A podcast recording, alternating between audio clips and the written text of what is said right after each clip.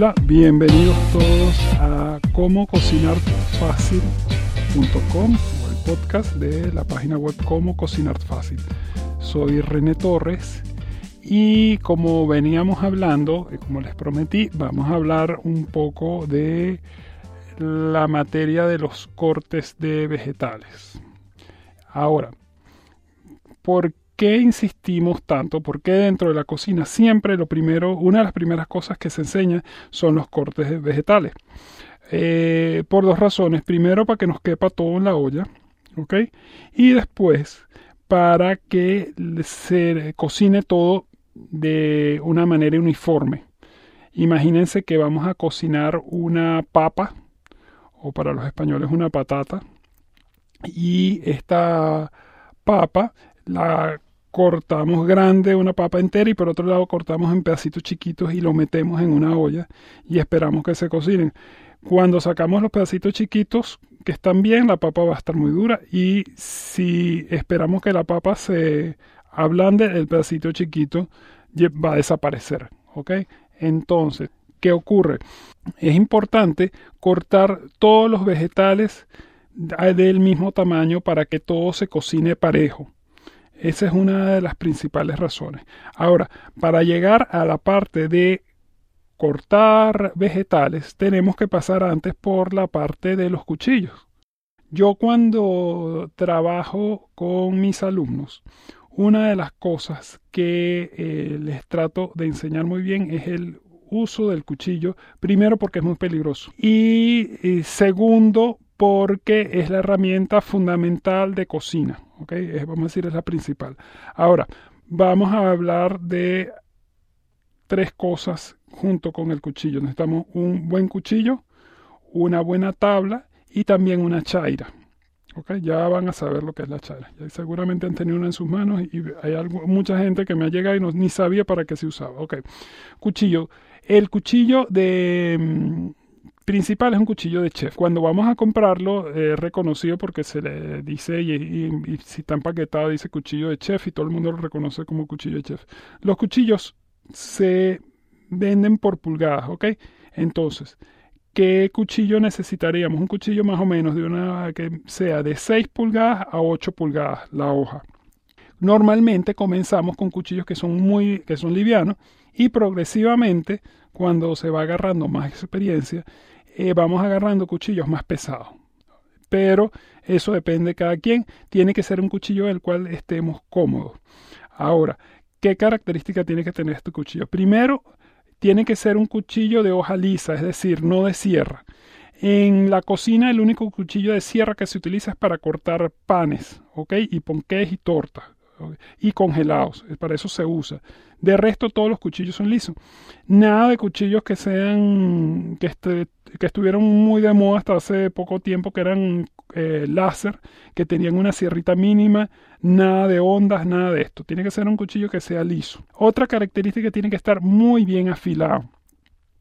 ¿Qué ocurre? Un cuchillo bien afilado es un cuchillo que nos va a permitir tener cortes primero más exactos y después mucho más suaves. No vamos a tener que hacer esfuerzo. Cuando cortamos con un cuchillo mm, con filo, no hay accidentes. ¿Alguna vez les ha pasado que estamos cortando una carne en, el plato con un cuchillo que no tiene filo y le damos y le damos y de repente, guácata, se nos va el cuchillo y sale la carne rodando junto con el arroz por toda la mesa? Ok. ¿Qué ocurrió? El cuchillo no tenía filo. Entonces, si nosotros tratamos de cortar con un cuchillo sin filo, vamos a ponerle fuerza y al ponerle fuerza podemos perder el control. Entonces, siempre necesitamos un cuchillo que sea afilado. El cuchillo de chef por lo general es una hoja que es alta. Cuando vamos a apoyarlo, los dedos nuestros, los nudillos, no van a pegar de la tabla de picar, obviamente tampoco de la mesa. Tiene que ser un cuchillo que sea lo suficientemente alto para que nosotros no toquen nuestra, los dedos no toquen la, la tabla. Esa es otra de las características. Porque si tocan la tabla va a quedar un espacio entre la hoja y la tabla y por ahí no vamos a poder cortar. Entonces vamos a tener que hacer dos movimientos. Un movimiento eh, hacia abajo y otro movimiento hacia nosotros para cortar. La idea es que cortemos y sea así tipo guillotina, ¿ok? Y que haya un movimiento circular. Una de las cosas que es importante de este audio es que no es suficiente con que ustedes escuchen. Eh, lo ideal sería el complemento perfecto que vean toda la explicación en la página web, ¿ok? En cómo cocinarfacil.com. Recuerden que cocinar es con R té de tomate. Y ahí van a conseguir los, eh, los videos porque realmente con solo audio no, no, no va a ser suficiente, ¿ok? Entonces, ya hablamos del cuchillo de chef. Hay otros cuchillos que se usan en la cocina. Eh, yo creo que me podría dedicar otro podcast completo a eh, los cuchillos de cocina. Pero bueno, vamos a continuar con la parte de la tabla. Una tabla que sea limpia y lo ideal es que sea de acrílico. Y lo otro es el la chaira es un instrumento que le mantiene el filo del cuchillo, no es una piedra de cortar. No es una piedra de cortar, no es una piedra de afilar. Es un, es un, es un instrumento que es como un tubo que tiene como unas rayitas y uno pasa el cuchillo y va afilando, o sea, va, va pasándole y le va manteniendo el filo. ¿Qué pasa con la piedra molar? La piedra molar es, vamos a llamarla, es corrosiva. Cuando nosotros pasamos el cuchillo sobre la piedra de amolar, esta piedra va a gastar el cuchillo. Y en muy poco tiempo vamos a tener un cuchillo que está deformado y si seguimos así nos vamos a quedar sin cuchillo. Entonces, acuérdense de, las, de, usar la chaira con mucha frecuencia. Entonces, el cuchillo siempre se debe eh, lavar, pasar por la chaira, usar, lavar y guardarlo. ¿Ok? Entonces, vámonos a la parte de los cortes de vegetales. Vamos a tener primero lo que son los cortes que vamos a utilizar dentro de la cocina, es decir, que no los va a ver el comensal, y otros que son los cortes que vamos a ver en el comedor, que se llaman cortes de salón.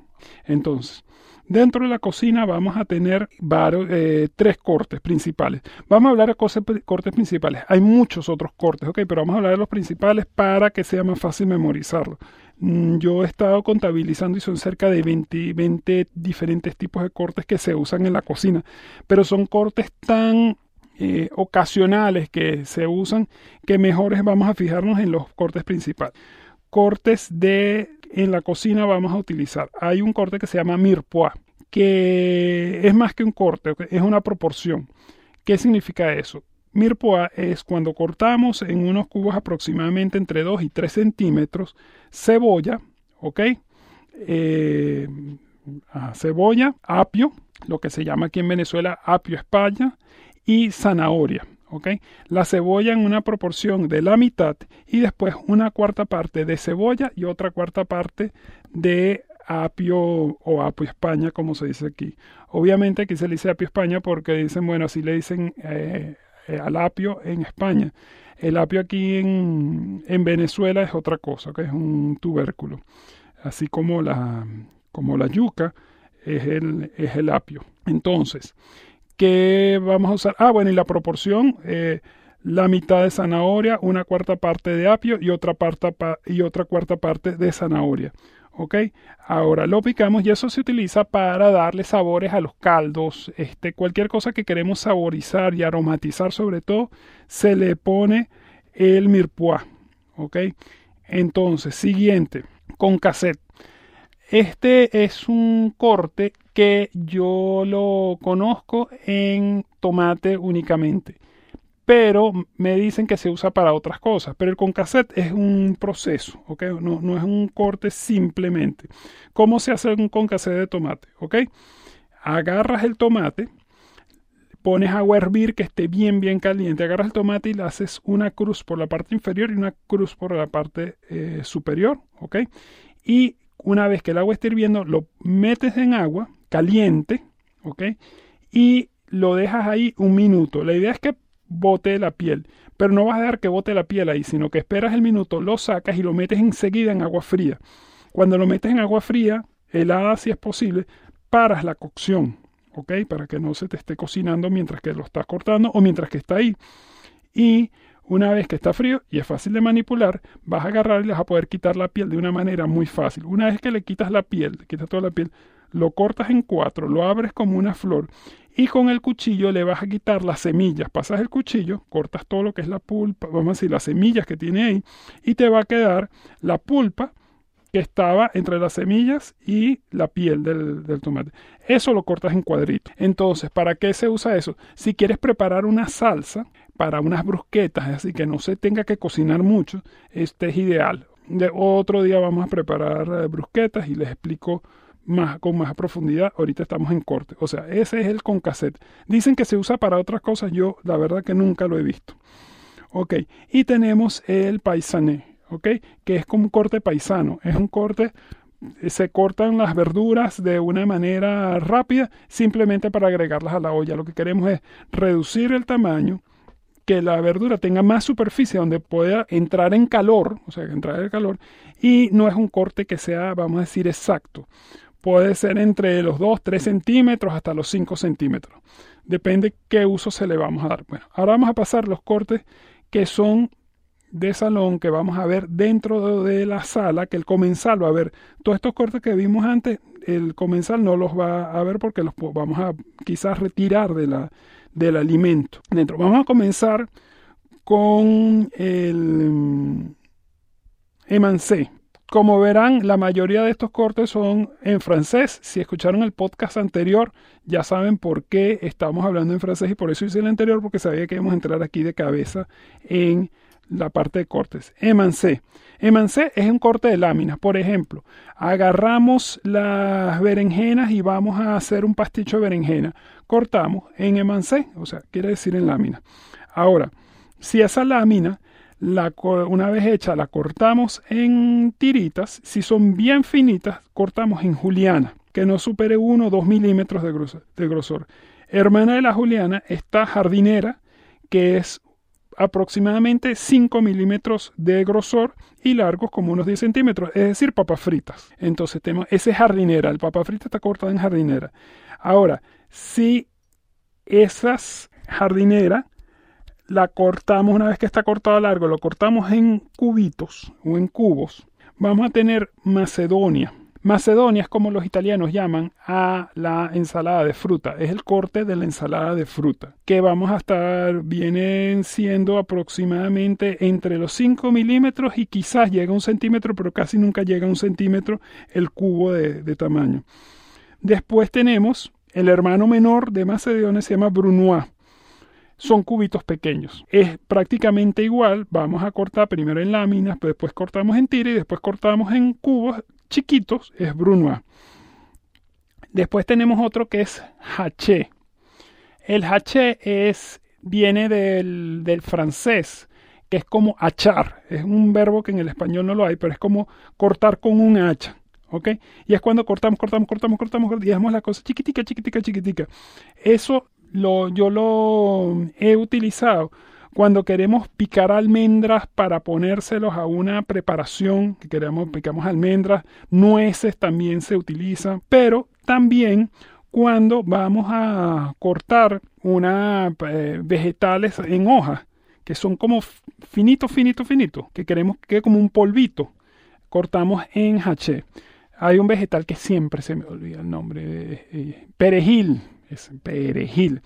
El perejil muchas veces lo, picamos en haché para, para decoración. Ahora hay un truco, tú puedes cortar en haché, agarras un vaso o una taza, metes el vegetal ahí y agarras una tijera y empiezas a cortarlo, cortarlo, cortarlo, cortarlo, cortarlo y te va a quedar un haché perfecto. Y después que tenemos el haché, que es el polvito, la cebolla en media luna, es decir, cortas la cebolla por la mitad y después o sea, empiezas, cortas por la mitad, lo apoyas y vas cortando de, de abajo hacia arriba, así siguiendo el, el, como el radio de la, del, de la, del fruto. Y te van a quedar como medias lunas. Ese es lo que se llama el ciselé. Se utiliza para cebollas y también se usa para ajo, pero con ajo tiene que ser ajos muy grandes porque de verdad que es bien complicado. Hay otro corte que no es de vegetales, sino es de carnes o fiambre, que se le dice gullón. El corte gullón es lo mismo que el corte jardinera, es decir, en tiritas, y o juliana, podría ser juliana, aunque juliana es muy finito, pero más, más tirando a jardinera, que es en tiras, que ese se utiliza para las fajitas mexicanas. ¿okay? Si ustedes han comido fajitas mexicanas, entonces yo le digo a mis alumnos, córtenme en gullón. Y me dicen, ¿y qué es eso? Y yo le digo, ¿ustedes han comido fajitas mexicanas? Sí, bueno, ¿cómo viene cortada la, la carne o el pollo? En gullón. Entonces, ese es otro eh, tipo de corte. Y por último, tenemos el corte chifonada. El corte chifonada es un corte el cual nosotros vamos a agarrar una hoja que podría ser de lechuga, la enrollamos así como si fuera un, tabaco y la cortamos. Cuando se extiende la hoja va a terminar esa hoja siendo como tiritas. Eso también se usa en, es el típico que se usa en la fajita mexicana. Entonces, estos son los cortes. No estos no son todos los cortes, hay muchos más, pero vamos a decir que estos son los principales. Eso es todo por hoy. Hablamos de los cortes. Acuérdense de visitar la página porque he escuchado es complicadísimo, pero bueno, ya escucharon gran parte de la, de la explicación por aquí. En la página cómo cocinar fácil Com van a conseguir la explicación, los videos y algo que yo estoy haciendo, porque es mucho, hay veces que en YouTube hay unos videos fabulosos de lo que yo quiero mostrarle a la gente. Entonces, ¿qué hago yo? Simplemente hago el link y ustedes se van al link y yo no tengo celos de que vayan a ver y tener información de otra gente. ¿Ok? Entonces, métanse en la página, en la parte de, cortes. Y bueno, este es la, el, el podcast número 3 y bueno, vamos a continuar aprendiendo de cocina. ¿Ok? Entonces, eh, que estén muy bien, que pasen un feliz día, que cocinen rico y que coman sabroso. Hasta luego.